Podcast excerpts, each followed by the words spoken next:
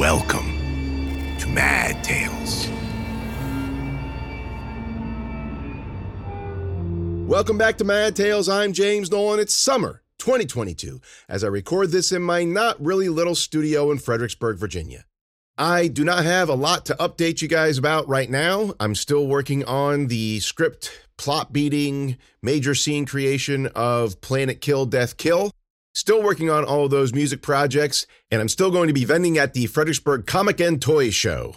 The Fredericksburg Comic and Toy Show is Saturday, July 16th from 10:30 a.m. to 4:30 p.m. at the Fredericksburg Expo Center. It's a full day of vendors, artists, and crafters and so much more. This annual get together is your chance to hang out with fellow Fredzillas and geek out for a full day of family friendly fun. Don't miss the fabulous cosplay contest and cosplay dance off. Before we get started, don't forget that Mungwort is out right now in a variety of formats, including ebook, paperback, hardcover, and, of course, audiobook. Can't wait until next week to get to the next chapter? Don't want to wait until September to get to the end? Order Mungwort today. And now, on to the next chapter of Mungwort.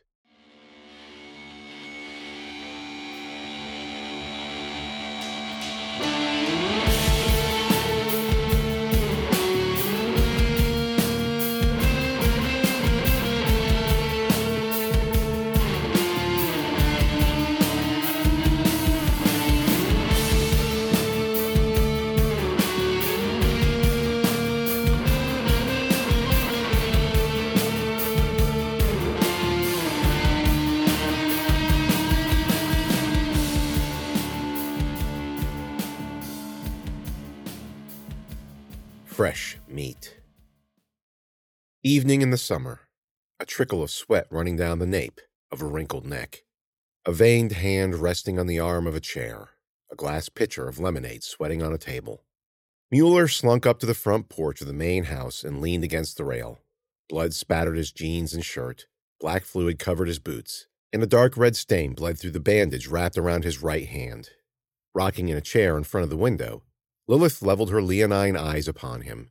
She waved her fan back and forth, back and forth. Hard day, my pet? You ain't know the half of it. Got a minute? Oh, Etienne, you know I always have a minute for you. Come, sit. She gestured at a second rocking chair next to the table with the lemonade on it. I ain't too fresh right now. There's nothing on you I haven't smelled before. Mueller scoffed. All right, okay. He took off his hat and climbed the stairs with a weary sigh. The rocking chair creaked when he sat down, and when he rocked, he couldn't help but smell himself and the smell of the rot, the mungwort, and what must have been a bit of Jake. As ripe as he was, the old woman's perfume cut through it. Rose water with a faint note of lilac. The combination made him feel green. Lemonade? Lilith asked. Mueller looked at the pitcher, looked away. Pass. Don't be silly, child. How does Desmond put it? It's hotter than a coos in a blender out here? She chuckled as she poured, the ice tinkling. You always keep two glasses out here? You never know when you're going to have company. She squeezed an orange wedge on the rim and handed the drink to him. Here you go. Don't be shy. Mueller allowed himself a little smile.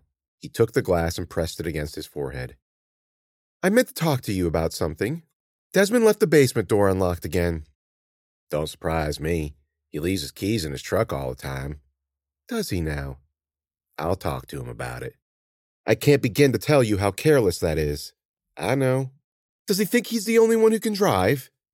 It's a manual transmission. I can't see how that matters.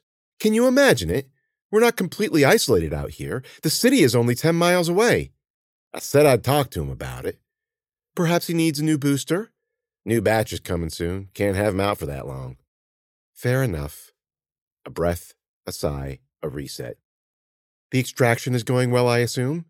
Well as can be. And what is that supposed to mean? It means it's going as well as it can be.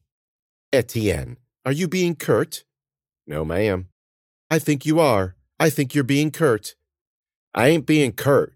We got a problem with the mungwort. And, if I'm not mistaken, here you sit before me, the man I hired to solve our mungwort problem, yes? Give me a team of strong backs and I'll have it cleared up in a month. Did you or did you not say that? Well, it's different now. Different how? Remember in the spring when you changed the formula? It's that kind of different. I don't see how that has anything to do. That fire vine nearly burned down the hoop house. Compared to that, this is toadstools after the rain. Etienne, please be direct. I have no patience for your homespun analogies this evening. The new strain's spreading faster than we thought. Last week it was only a few trees. Now it's at least a hundred yards into the woods. Lilith gave him a startled look. My, my, my. Mm-hmm. So we'll acquire more help. Well, we keep lining them up, and the mungwort keeps taking them out. Lost another one today. Good worker, too. That's three this month. Four if you include the one who tried to run off. Sounds to me like you have a discipline problem. We lose any more, it'll spread out of control. You know what'll happen next. I ain't taking a fall because your big boss wants to move too fast. Is that a threat, dear? Mueller swallowed his protest. He swirled the lemonade in the glass. It ain't a threat. It's reality. I don't mean to be unkind, but you are in charge of the laborers after all. Warner says it's a morale. We got 'em pound and tail six days a week. The formula should take care of that. Lilith took a quick breath. Is it really that bad? You saw them two go at it on Sunday. If the boys hadn't broken it up, them two girls would have wrecked each other. On cue, Cece stalked across the field in the distance, heading for Yurtville. Even that far away, Lilith could see the bloodstains on her clothes. Our dear Cecilia is quite the fireplug, is she not? She walks around like she's a goddamn queen of Egypt. Pardon my French. The mixed cliche bothers me more, my boy. That girl's got a bad attitude, and it affects everybody around her. I have half a mind to. No, Etienne. You just say the word. I said no. The girl's off limits. No special assignments, no accidents, at least for the time being. Do I make myself clear? The old woman gazed out over the driveway, stone cold and stoic. Mueller studied her face. His eye twitched. Crystal. Delightful. Here's an idea. Why not give them a day off? Throw a party. It's Monday. We got at least two acres to clear by the end of the week. Half a day, then. You'd be surprised what a little kindness can do. Give them a few cases of beer, some fresh meat for the barbecue, let them numb themselves. A little extra dusting tonight and tomorrow night should take care of the aggression. They'll even thank you for it. Mueller listened to the night sound swell. He shrugged. You're the boss, applesauce. I do love your colloquialisms, Etienne. She patted his leg. The damaged ones. Can we salvage them? Laszlo says they've been gumming up the works. Well, that won't do, will it? Lilith took a sip of her drink and waved her fan, thinking. Mueller watched her, waiting. Beer basher now, we need some fresh meat. I'll place the order. Yeah, about that. The city of Fredericksburg, located between two major metropolitan hubs, D.C. in the north and Richmond in the south, suffered the same unfettered gentrification many little towns experienced at the beginning of the 21st century. Condos and townhouses popped up downtown like weeds, bringing with them a much desired tax base, as well as unrelenting traffic. Tech workers with offices in D.C., tired of the gridlock and high cost of living endemic in Nova, brought their high salaries and electric cars south, rode the train into work every morning, or every other morning, depending on their boss's view on telecommuting, and enjoyed the slow pace of the little city on nights and weekends. Fittingly, the laborers followed, for who was going to clean those overpriced condos and townhomes? Who was going to make camper specials at Sammy T's? Who was going to wash the sheets at the Kenmore Inn?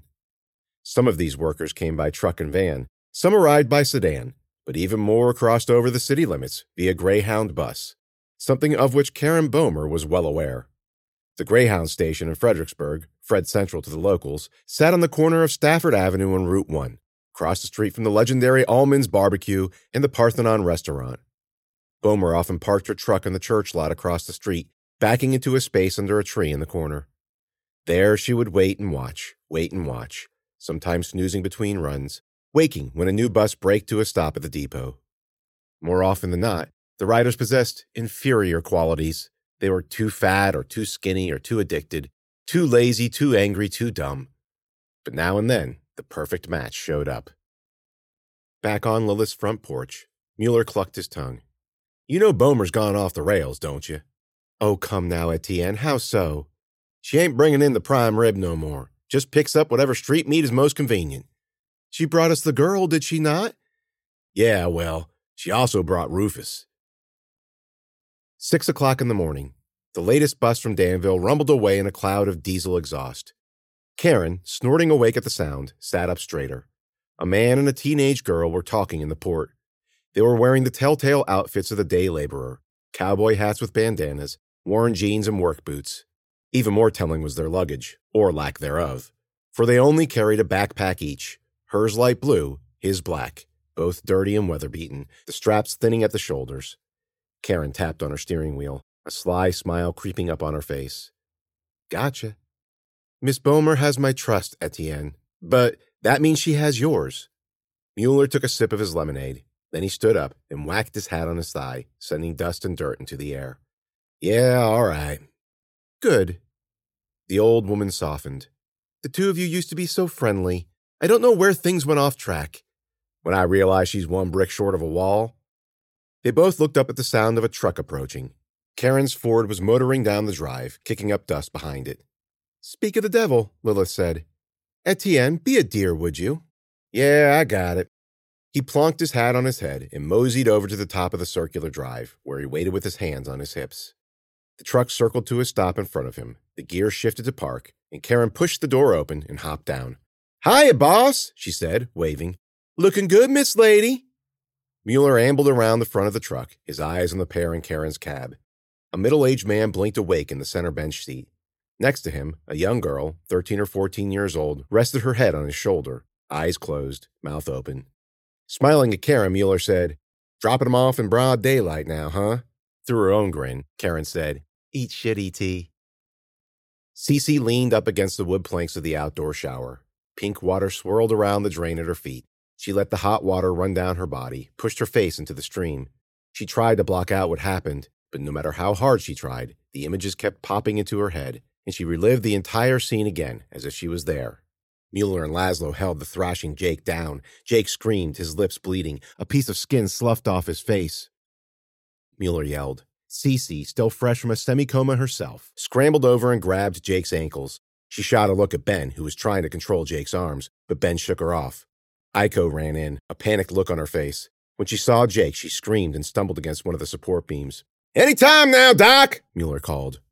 Laszlo bustled out of the back office holding a syringe filled with green fluid. Please to move, please to move. Ben scooted aside to let him in. Jake's head thrashed back and forth. Hold the head, hold the head. Mueller clamped his hands down on either side of Jake's skull, eliciting a feral scream. That's it! Laszlo cried. He jammed the needle into the crispy flesh of Jake's neck, pressed the plunger until the fluid emptied. Jake stopped thrashing. His breathing slowed. Laszlo removed the needle and stowed it in his apron pocket. He looked around at everyone. Well, that was exciting, he said. Yes? Cece strolled across Yurtville, toweling off her hair. The air was so thick with humidity that she wasn't sure if the moisture she was wiping off her neck was sweat or water from the shower. She looked up and saw a black truck pulling into the circular driveway in front of the main house. An image flashed into her mind. She was sitting in a truck cab, the trees blurred past only a few feet from her window, a form next to her, the driver, a thick bodied woman with curly blonde hair. I guess you're going to be an asshole about it. Earth to Cece, Ben was standing in front of her, waving a hand in her face. You there? Yeah. Yeah, I was just, you know. Yeah, I know. That was bad. Really bad. Do you think he'll be. Never mind. Cece rolled up her towel and slung it over her neck. I don't know anything for sure, Ben. I hope he'll be okay. Me too. You know it wasn't your fault, right?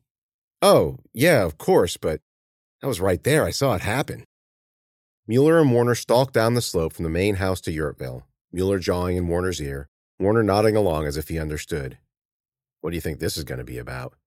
As the pair drew closer, Cece heard Warner snap a curt, I didn't leave the fucking door unlocked, DT, so let that shit go. What's going on? Ben called. The men looked up, a little astonished to see Ben and Cece standing there. Warner took the lead. Round everybody up, you two. Staff meeting in 10. No fat jokes? Ben asked as they walked away. Not today, ham hock. When Cece entered her yurt, Aiko was curled up in bed, facing the wall, either asleep or in shock, and Harlow was sitting on her cot with her legs crossed under her, reading a paperback. She going to be okay? Cece asked. What do you think? If she wants to take a few shots of my vodka, she can. Noted. I can hear you, Aiko said. She rolled over and sat up. Her face was puffy and red, and her hair, normally silky smooth or put up in a flawless ponytail, stood up in all directions. You serious about that vodka? As a heart attack. Cece went over to her bag and took out the bottle. Burnett's, she said. The champagne of vodka. Aiko snorted. Champagne of vodka? Was that an ad or something? It's something my father used to say. He was a connoisseur. Trust me. Aiko took a pull, wincing as she swallowed. Smooth, she said, coughing. Cece took the bottle and tipped it back. He's going to be okay, you know. Aiko bit her lip and nodded. I mean, he's Jake, right? Cece added. He's got enough vitamins and essential oils in him to cure cancer. Aiko let out an involuntary laugh. I mean, it's so stupid, she said. He's just a summer fling. Yeah, but you two are close. It's okay to be upset. Harlow slammed her book down on her bed. Are you two really going to do this now? Aiko and Cece stared at her. God, Harlow moaned. She got out of bed and stomped outside. A few minutes later, the smell of cigarette smoke wafted through the entrance. Don't pay attention to her, Cece said. I try not to. A comfortable pause. So, Warner called a meeting. Aiko groaned. I'm not going to that. I figured. Want another snort? Aiko reached for the bottle. No.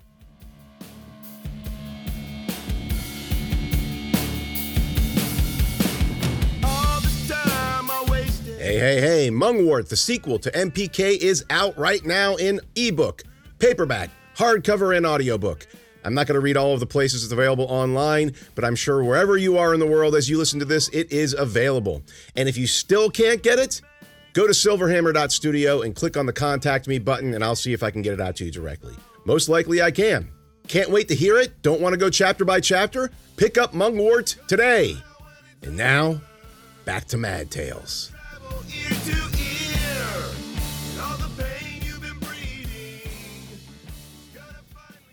Cece sidled up to the back of the crowd as Warner made a perfunctory inventory of the faces. Anybody who ain't here, y'all tell them what's going on. Got it? Solemn nods, boots scuffing the dirt. I don't feel like I need to tell y'all what happened this afternoon. If you wasn't there, somebody probably already let you know. I think maybe we all need a little break. So the boss lady gave us the rest of the day off. A few murmurs of approval. She also ordered some barbecue. The murmurs turned into a couple of right ons and a couple of cases of beer. The subsequent yelling and whooping made Cece's ears ring. Warner patted the air with his hands. Don't think this means anything because it don't. And work starts up at 10 a.m. sharp tomorrow morning, so don't get so fucked up you can't do nothing. He would have gone on, but the celebratory din made it useless, so he threw up his hands and walked away. Behind him, Cece caught sight of Mueller escorting two passengers from the cab of the black truck. The first one was a girl, maybe 12 or 13 years old, an older man followed. He put a hand on the girl's shoulder and said something, and the girl looked up and nodded. Cece felt her jaw tighten. Oh, you've got to be. Later, at the party. Kidding me?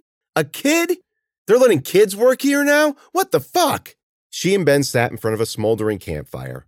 Ben picked up a handful of dead leaves, dunked them into a bucket of water, and threw them into the ring. They sizzled at first, then sent up a cloud of black smoke as they burned.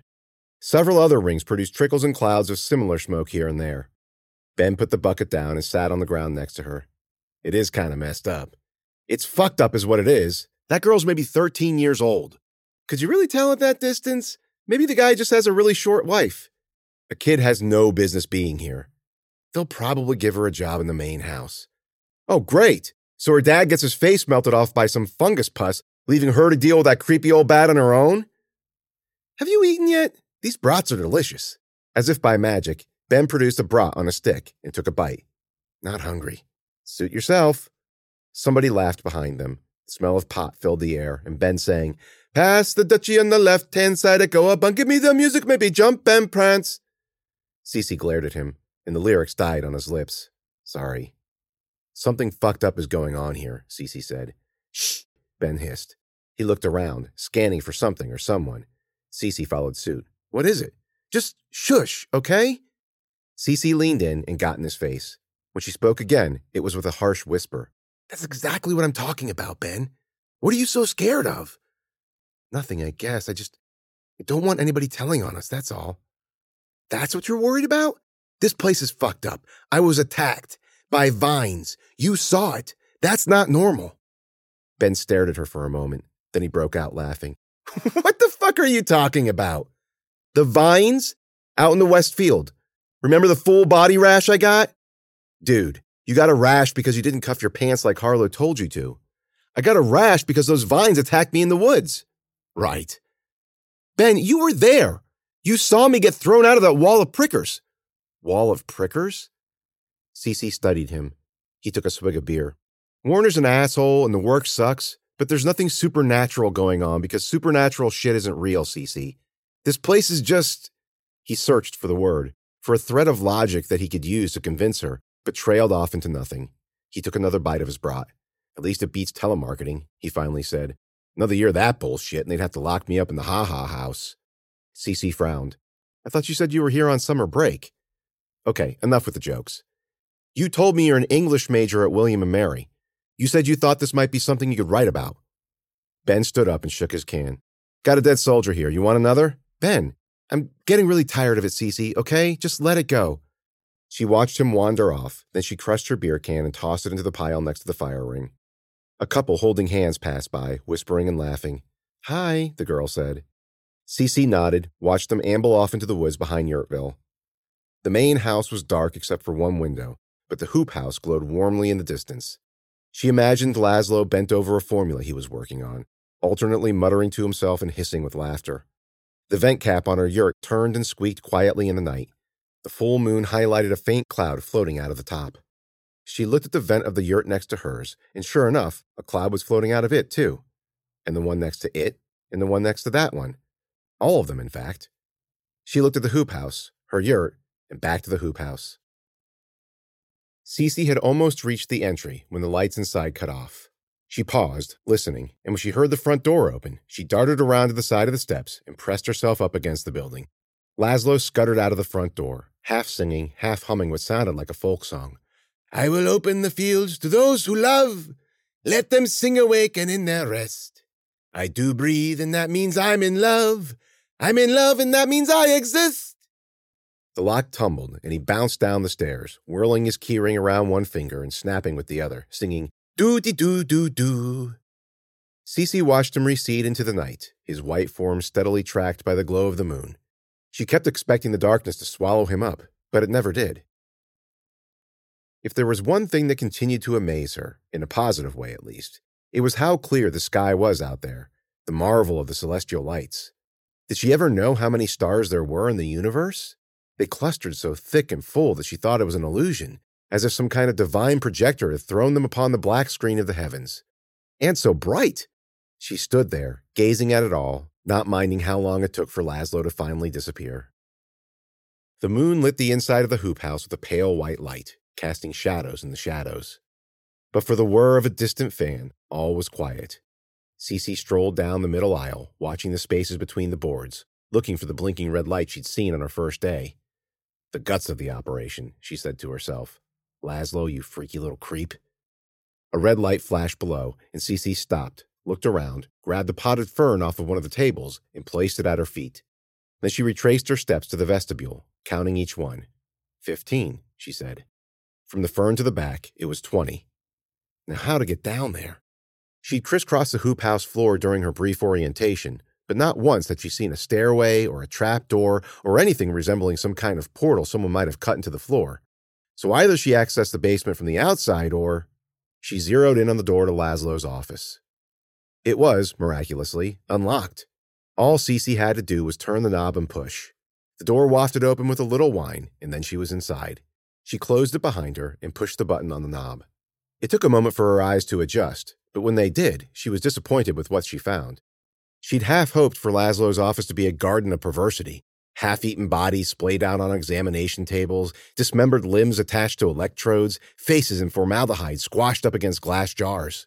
At the very least, she thought there would be plants with swaying vines sparking with electricity and sparring with each other. Instead, all she got was what looked like a construction foreman's workroom bare walls, plastic blinds, a thin area rug. The only thing sitting on the shelf was an old turntable and a handful of records. Cece stepped over and inspected them. The artists were unfamiliar. The Barynya Ensemble, Don Cossack, Kitka. She turned her attention to the desk. It was the cleanest desk she'd ever seen, completely devoid of papers, pencils, or any other office supplies. as if someone had put it together, set it up, and said, I will never touch this again. The only item sitting on it was a foot high statuette of a medieval monk holding a sword in one hand and a little tiny human being in the other. A name had been printed on the bronze plate screwed into the base. She leaned over to read it. Paracelsus, she said aloud. She tried to pick it up, but something anchored it to the desk. Intrigued, she pulled harder. A cord ran out of a hole on the desk's surface and into the statuette's base. When she pulled a third time, a lever clunked, and the chair behind the desk dropped out of sight. A crash, a smash, and the sound of glass shattering. Cece lowered the statuette back to its spot on the desk and scooted around to see what happened. An empty square took the place of where the chair used to be. A trap door. Laszlo actually had a trap door. Of course he did. She peeked over the edge. A wooden ladder was anchored into the cinder block walls. The chair rested on its side below, a broken glass jar next to it. Red lights blinked in the darkness. Laszlo, you little Scooby Doo, you, Cece said. The ladder deposited her into another office, the exact same size and shape as the one above, but vastly different in decor and purpose. The marvelous thing about mad scientists, Cece thought, goggling at her surroundings, is their flair for the dramatic. While she didn't get her dueling fire vines, the subterranean office looked like something from an evil 19th century biologist's lab. Glass jars filled with dark green liquid, arcane notations etched on yellowing paper, drawings of hybrid plant animal monstrosities, a tank populated by glowing fish sparking with red and blue electricity. On the back wall behind the desk hung a framed picture of a severe woman staring death at whoever had been unfortunate enough to snap the photo. Everything about her was tense her shoulders, her hair, her jaw. Her fingers linked together like vices trying to tear each other off. On a gold plate on the bottom of the frame, a single word had been written Mother. A bookshelf lined the cinder block wall, its shelves populated with jars filled with biological monstrosities flesh twisted with flora, a hand growing out of or grafted to a tree branch, a twitching heart with mushrooms sprouting all over it. And yes! Ah, yes! There was the head in the jar! Two of them, actually. No, three, lined up one next to the other. Cece put her nose up to the glass of the jar closest to her, frowning. The face's features were bloated and distorted, the skin lumpy and wrinkled. Five vine like tentacles protruded from various places in its puckered scalp, waving listlessly in the green fluid. She flicked the side of the jar with her finger. The tentacle snapped awake.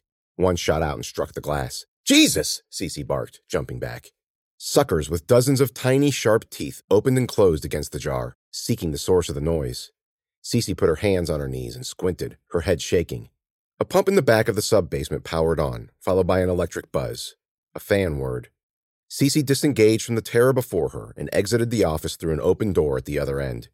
She let her eyes adjust. The rest of the basement looked more like what she had expected corroded water lines, sagging ceiling planks, a couple of rustic wash tubs, a pile of 2x4s, waterlogged boxes. But that all proved to be just for show, for lining the far wall was a bank of computers with big screen monitors gleaming above them. A wire snake extended out of a wall panel into which the computers were plugged, leading to rows of oil barrels lined up to correspond with the rows of plants above. Cables crept up the sides and over the top, where the male ends connected with female receptacles in the oil drum lids. Thick metal contraptions were bolted over the openings, themselves blinking with red, green, and blue lights. Out of the barrels ran the tubes, some flowing with the same dark red sludge that had so excited the Mortifloria and knocked Cece flat on her ass a few hours before. Most of the barrels fed tubes that ascended into the hoop house, but Cece caught sight of three that were sending sludge in a horizontal line farther back into the basement. Green light glowed from the depths. She had to turn to the side to scoot past the barrels, and as she made it past the first one, she stepped on the pump and heard something crunch. Shit, she whispered. The pump shot sparks, and she hurried on, ducking under the tubes that led to the back, hoping she didn't just start a fire. It smelled less like a basement in the back, less moldy and musty, and more pleasant, rich, flowery even. And then she saw why. Mortifloria, dozens of plants, sowed in perfect rows in a wide, square raised bed. The barrels pump the sludge into the tubes, the tubes pump the sludge into the dirt, and the flowers pump their yellow bounty into the air in load after pulsing load. A huge fan bolted into the cinder block wall sucked the loads into a massive vent and shot it down a long metal duct. It seemed to be aimed toward Yurtville. A glass jar smashed behind her, followed by two more. Pop, pop, pop. Cece crouched down, her head whipping toward the noise. The fan was too loud to hear anything else, and the green grow light overhead created strange shadows. The machines continued their tireless task. The tubes pumped their red gook, the flowers pumped their yellow pollen, and the fans sucked it all away. She'd seen enough. It was time to get out. She just made it past the final barrel when she felt something slick drip on her neck. She put her hand up and felt around, coming away with a thick mucus like slime. What the fuck? she said. She looked up.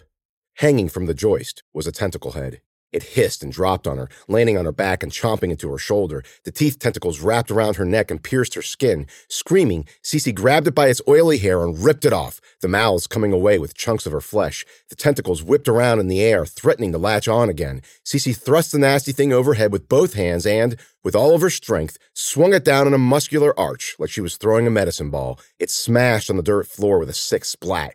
The mouth worked weakly, and a single tentacle lashed around, and Cece raised her knee to her chest and stomped it. It exploded in a shower of brain and bone. Another had scrambled toward her from under the shelf, using its tentacles as feet. Cece planted, drew back her leg, and kicked it like Mia Hamm. It scudded over the floor, through the door to Laszlo's office, and smashed into the bottles on the lower shelf. Yellow green liquid poured over its face, melting the skin and sending up a toxic cloud. The monster screeched, the tentacles waving and lashing about. Cece's eyes watered. She covered her mouth and nose with her hand and broke for the ladder leading out of the lair. There was no feeling like climbing a ladder and knowing something was behind you. There had been three pops, three heads, and she only got two of them.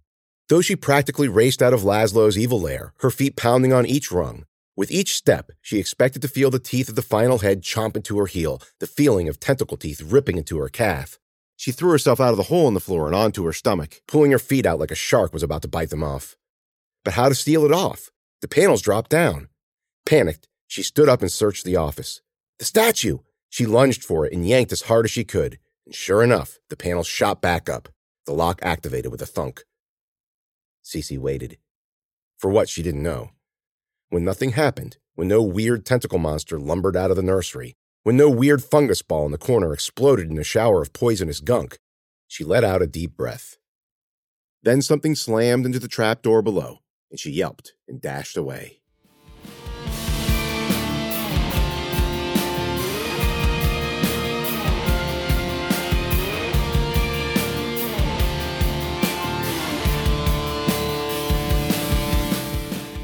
Thank you for tuning in to another episode of Mad Tales. Don't forget that Mungwort is out in ebook, paperback, hardcover, and audiobook. Listen to these awesome reviews of Mungwort. Joe Edwards says, Wow, this book kept my attention. You can really get into the characters.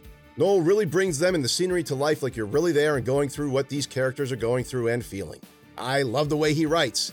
I almost felt like I was watching a movie, which would be a really good one. I love the ending. Well done, James Noel. Well done. Kevin R. Johnson states, Great believable characters, evil goons, badass female heroes, unexpected twists, gory sci fi, awesome ending, loved it. My all time favorite of Noel's books. Another Amazon reviewer states, Holy mackerel, this is the first book I've read by James Noel and it has me lost for words. Terrifying, exciting, twisted, and totally unique. It has very well developed characters and is set in some sort of labor camp that's being attacked by the surrounding forest itself. And finally, Marie Isabel states, As a hiker, plant based creepies gave me the willies. That's all for now. Thank you for tuning into Mad Tales, and I will see you next week.